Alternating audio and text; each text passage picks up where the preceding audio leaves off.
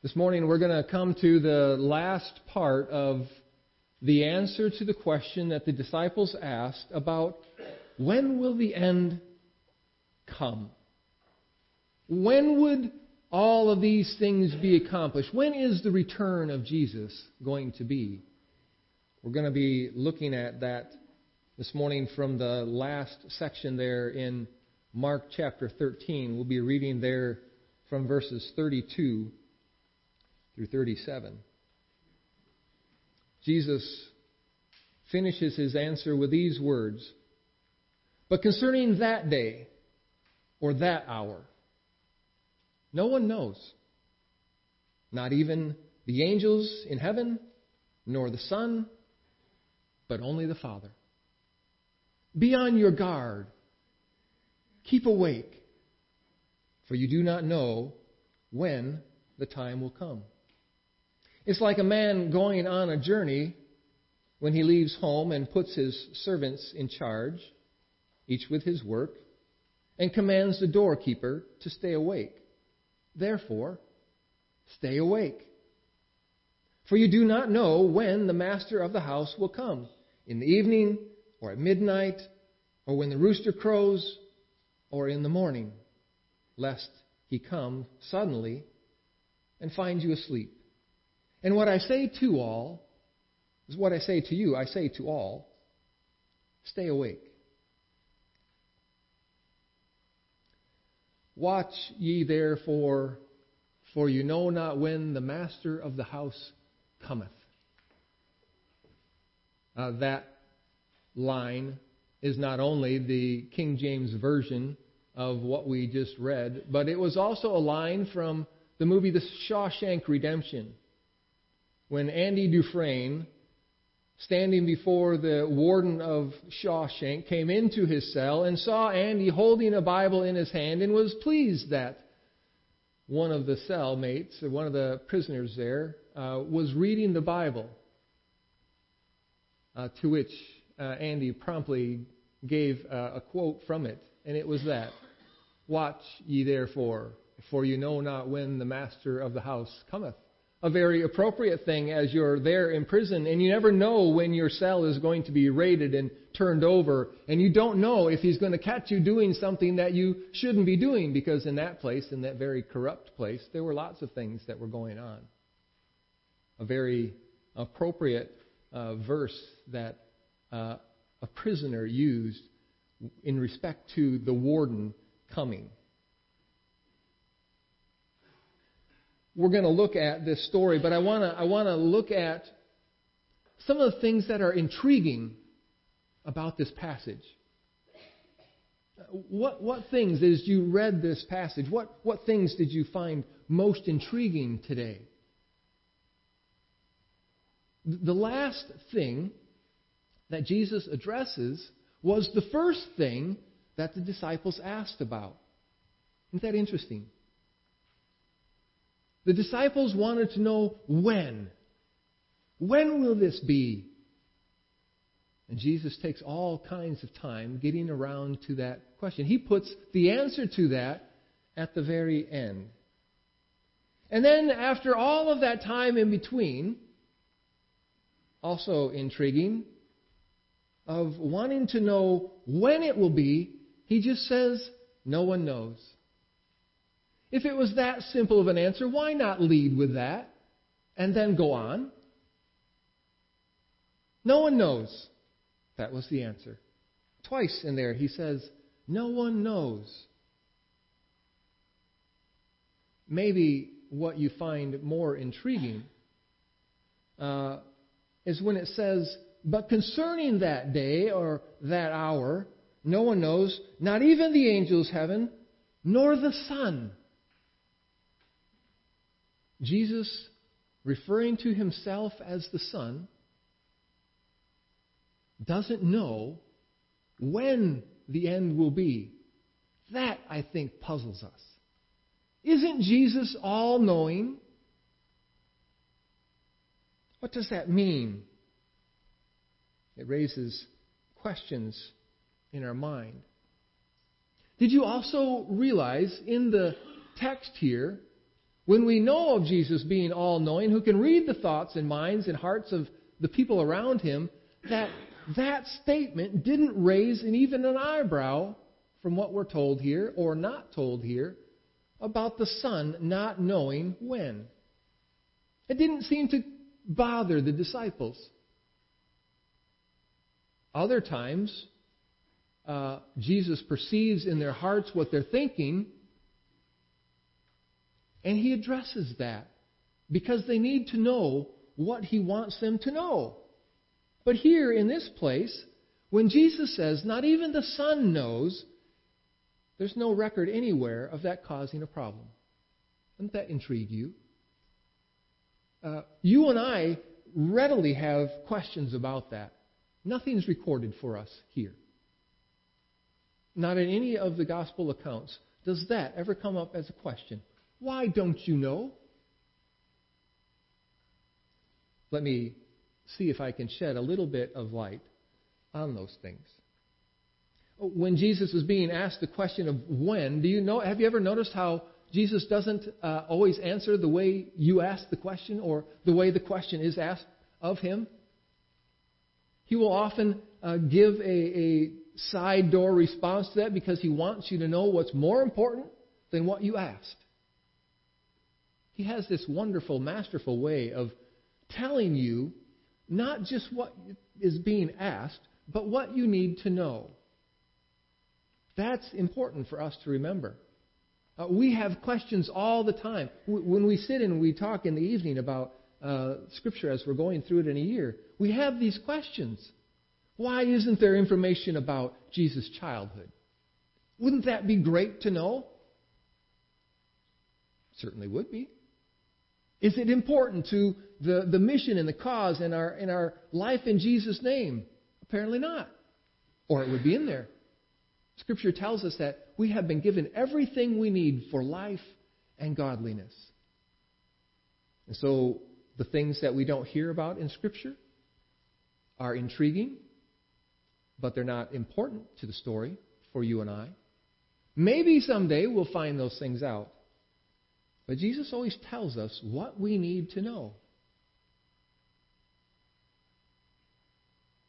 There was something uh, in Jesus' answer that was far more significant than even what was asked. The, the, the question of when was so important to the disciples. And Jesus hardly even addressed that. He did tell to watch out for certain things, but even in that, there wasn't this specific time. It will be specifically in this year or that month or in this decade. Doesn't even get close to that. He does give some markers to watch for.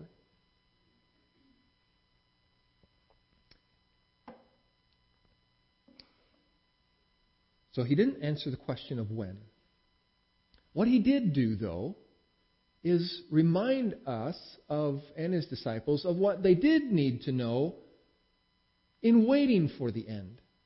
Waiting for the, the when it will be. And so, by way of reminder, he says, um, Don't let the natural course of this world alarm you. When you see natural disasters and famines and things like that, and, and wars and kingdoms against each other, don't be alarmed by that. Those are the natural courses of a broken world. He reminds us to stand firm even when we're persecuted, whether it comes from family or in a very public manner. Stand firm all the way to the end. Be prepared for when things get really bad.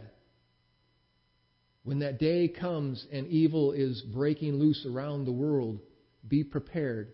And don't stay and think you can endure it because he said, I had to cut short those days or you wouldn't survive. But be prepared for those days. And don't let people fool you as you're waiting for the end, as you're waiting for Christ's return, don't let people fool you into thinking that He's here already, or that He's come, or there He is. Because we won't need anybody to tell us. There isn't going to be some secret hidden way that Jesus comes in and only to this small little group of people here. This is going to be a global event, and you won't need anybody to tell you. you will know. And eventually, even those that don't belong to Him will have figured out that it's Him. All these things Jesus tells us and reminds us as a way of preparing for when He comes back. And those things are more important than when. They're always more important than when you and I, the character that we have, the, the, our, our mission in this world is, is more important than when. Because if we knew the when, um, if you would be like me, I would wait until close to the end to really get serious about it. I don't know why God has left my procrastination nature uh, in me, but He redeems that. And so, because I don't know the end, you and I are always supposed to be prepared, always supposed to be ready, always supposed to be watching.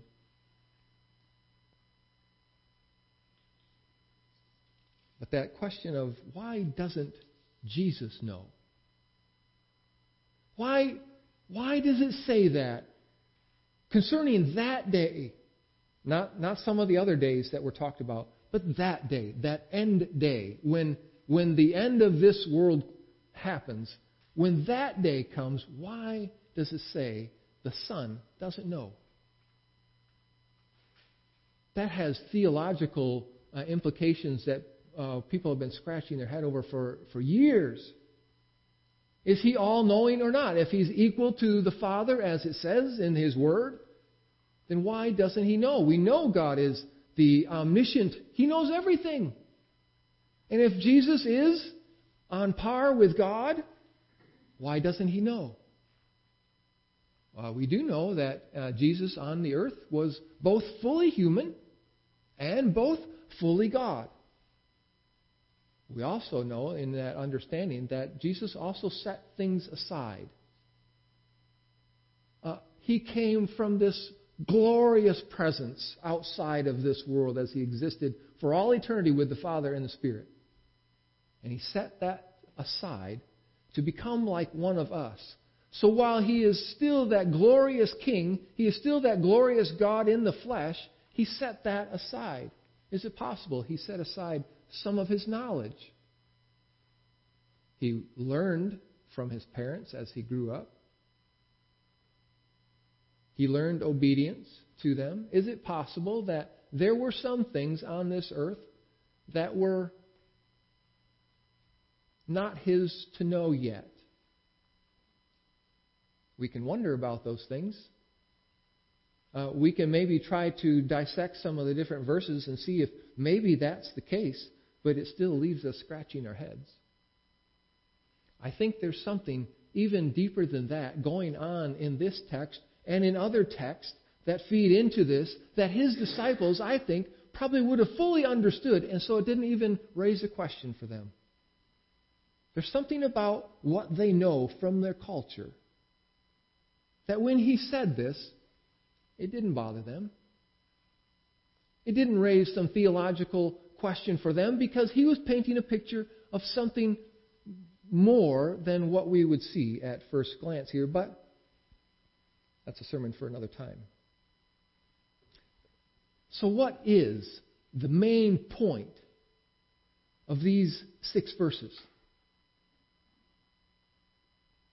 Stay awake. I probably just woke a few people up. That's what it is, though. Stay awake. That's the that's the main point of these six verses. Verse 33 says, Be on your guard, keep awake. The end of verse 34, stay awake. The beginning of 35, stay awake. The end of 37, stay awake. So, what's the point of this? Stay awake. we, we get so caught up at times in some of the things that are not the main point that we can miss it at times. As much as I would like to know completely why Jesus doesn't know or why he says that, I don't want to miss the very clear things that he says here, and that's to stay awake. Are we supposed to be insomniacs? Uh, you should stay. In, Did you see when it says to stay awake? Uh, in the evening, or in the mo- or at midnight, when the rooster crows, or in the morning.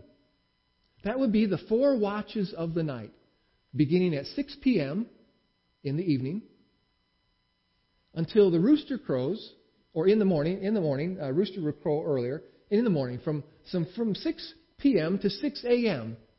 That's the time that he's talking about. That's when you and I kind of finish up our day and check out. Jesus says, stay awake. Do we have our days and nights mixed up? Are we supposed to be awake all the time? That's not very practical, is it? We can't continue to just be awake at all times. There's rest we need. We're not supposed to be insomniacs. Are we supposed to drop everything that we do and just sit by the door, that proverbial door, and just keep watching? That's not it. That's not what Jesus is talking about. It isn't just a matter of, of sitting there and waiting. That's not what staying awake is. It's not that we're supposed to be insomniacs. We're not just supposed to sit there. Uh, maybe the question we need to be asking ourselves is not one of those two things, but um, do you know that Jesus is coming back? I think we would all say yes. Uh, or maybe this way are you expecting Jesus to come back? I, I believe it to be true, but am I, am I actually expecting it? Do I, do I live in expectation of that? Um, maybe, maybe that's more the direct way to say that. Um, are you living in such a way that you are expecting Jesus' return? When Jesus says, stay awake, there's something about that that's at the heart of this. Are we living in such a way? Are we awake in that way that our lives would reflect that we're expecting him to return. Jesus says it's like a, a man who's going on a journey and leaves his servants, uh, puts his servants in charge, each one with his work. Everyone has their work. And then he commands the doorkeeper to stay awake. Mark's account here of this uh, dialogue that Jesus is having here with his disciples, Mark's account here is very short on this particular thing. If you would go back to Matthew's account of what Jesus is saying there, you get a little bit of a fuller picture about what it means to stay awake. He speaks to them about the, the parable of the ten virgins. It reminds them to be, to be ready, to be to be awake, to be waiting for that return in, in a, a, tangible, expectant, expectant way. Uh, not not uh, being unprepared like five of them were, but being prepared like the other five were and had oil in their lamps yet. Waiting, expecting that day, and making sure they have what they need to live on until that day comes. The five foolish ones were not that prepared, and they wanted to borrow from what the others had so that they could be ready, but that's not the way the kingdom works. You don't borrow uh, readiness from people.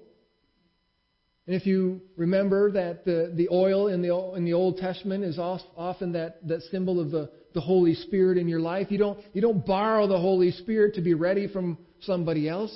You have it or you don't. They were all expecting that they would go in, but only five were actually prepared. And then Matthew's account, he talks about the, the parable of the talents and where that the same idea. It's like the man going on a journey and he leaves with his, his uh, servants things to take care of. So I gave uh, one man this amount of things to take care of. And I, I gave another one this amount, and the third one I gave this amount. And I expected them all to be working with those things until he comes back. And yet, only two of them were actually living in such a way where they were expecting his return and were doing something about it. The third one took what he had been given, and when the master came back, he said, Here, you can take it back. He was unfaithful in his waiting, in staying awake. He didn't do anything with it. Matthew gives us this greater insight. There's work that needs to be accomplished that Jesus is talking about here, leaving with his servants uh, the authority that they need to do to carry out the work, and then to be found faithful in the task that he gives each of us. That's something for us to wrestle with. Every one of us has been given a task for the kingdom.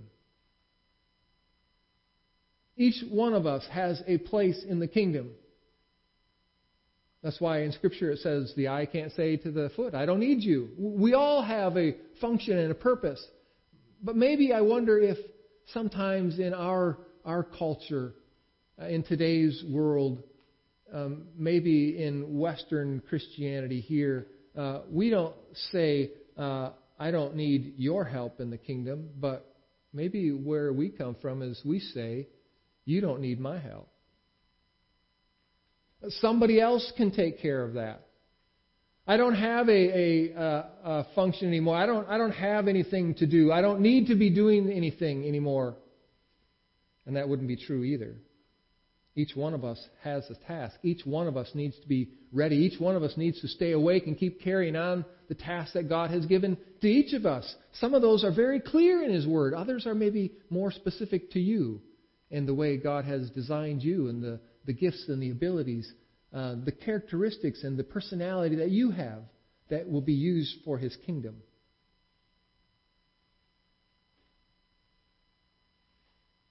What is some of that work?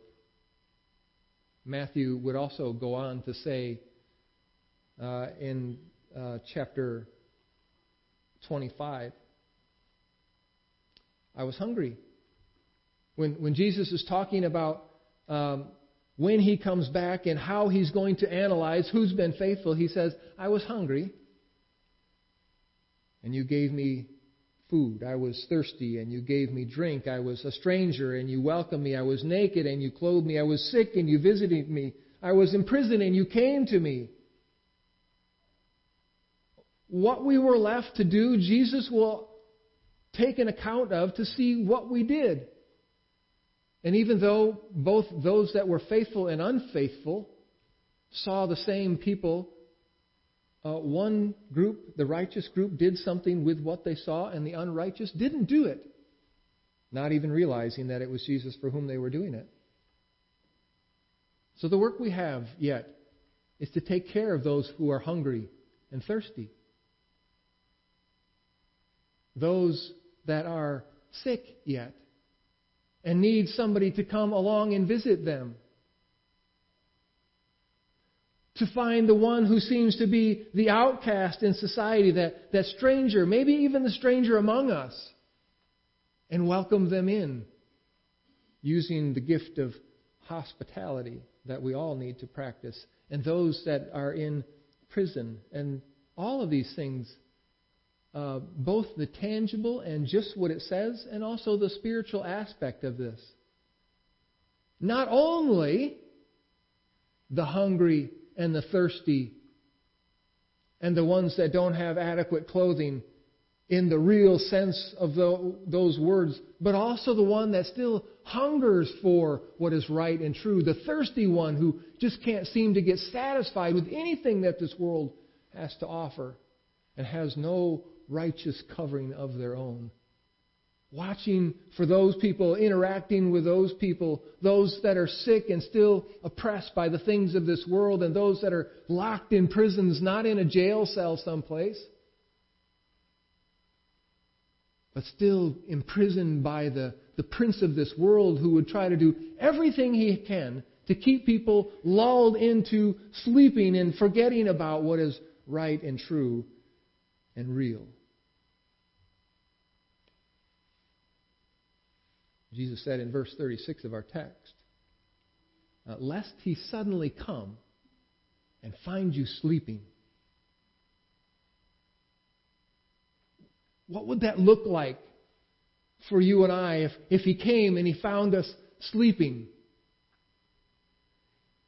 I remember a day uh, back when I was doing uh, lawn maintenance and landscaping. I was uh, working with this other guy. He was a little bit older than I was. He was the crew leader at that time, and uh, we were we were at a house, and it was lunchtime. It was hot. We were tired, uh, so we had our lunch, and we both uh, kicked back in the seat for a while.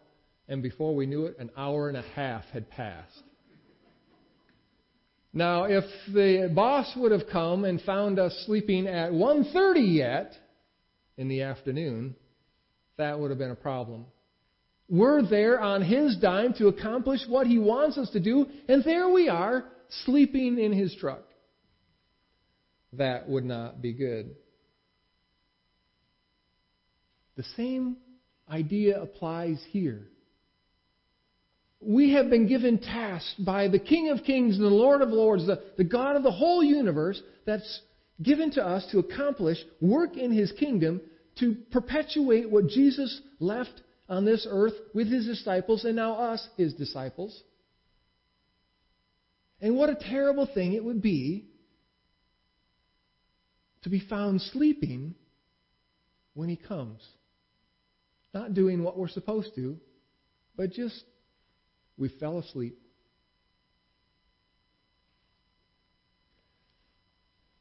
There was a story that I heard recently about an, an immigrant couple that came from an oppressive uh, country. I don't remember if it was Iran or not, but uh, a country where they were constantly being oppressed, persecuted for their faith. So they, they came to the United States as immigrants here to flee from that and spent a number of years here in the United States until one day the wife said to the husband, I want to go back. Back? You want to go back to that? She says, Yes, you know what I've realized here in her time in the United States is that there is a satanic lullaby that's happening.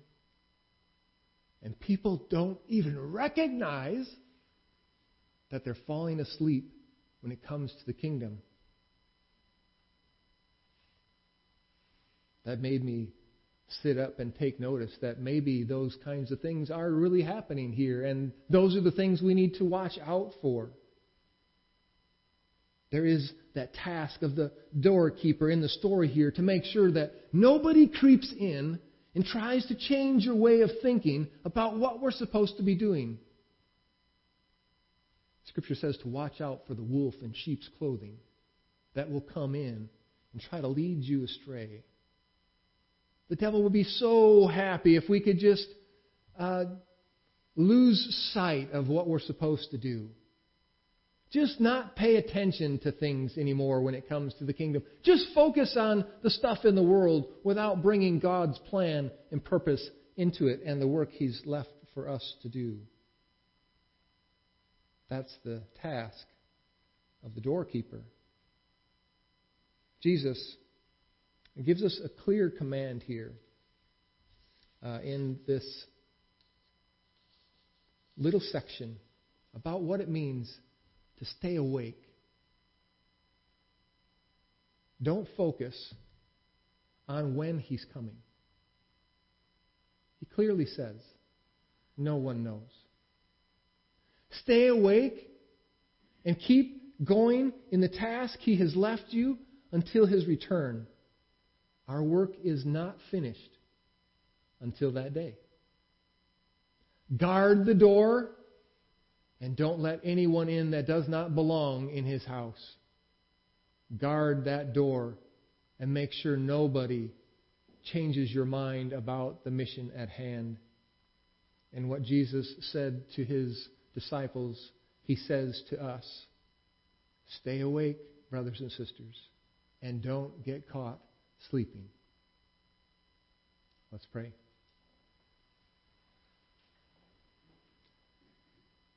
Father, there truly is no greater joy in this world than to accomplish what you have given us to do. What a privilege we would consider it to be to, to work for a, notable person here in this, in this world. Whether it's a, uh, highly recognized business owner or a political person or uh, a, a president or a king or we would count it such a great privilege to be working with somebody like that. But there is really no greater joy that we could have in this world or in the world to come than to be on task with the one who set us free from all the things that this world tries to uh, trap us with. To work for the one who shed his blood so that we would be set free from sin and the things that entangle us. To keep us from uh, realizing our full mission for your kingdom. So, Father, help us to stay awake, to keep going with the tasks that you give us, to keep doing those things that you've always called us to do. As James would say, to take care of the orphan and the widow, and to keep ourselves from being polluted by the world, falling into that satanic lullaby. Encourage us when, when the task seems difficult remind us to, to pay attention, to be on our guard, and to stay awake. Because we don't know, but, but we do expect you to return. We do expect Jesus to come and to uh, bring his kingdom here and to set us free once and for all. And may, Jesus, may you find us faithful when that day comes. And so we pray, Holy Spirit, that you would empower us, equip us, and enable us, sanctify us prune away all those places yet that stand in the way of accomplishing the task that you have given us. Remove all those things from us that would cause us to be drowsy in our walk. And may your kingdom come. And may your will be done here on earth as it is in heaven. We submit ourselves to you once again today. In Jesus' name, amen.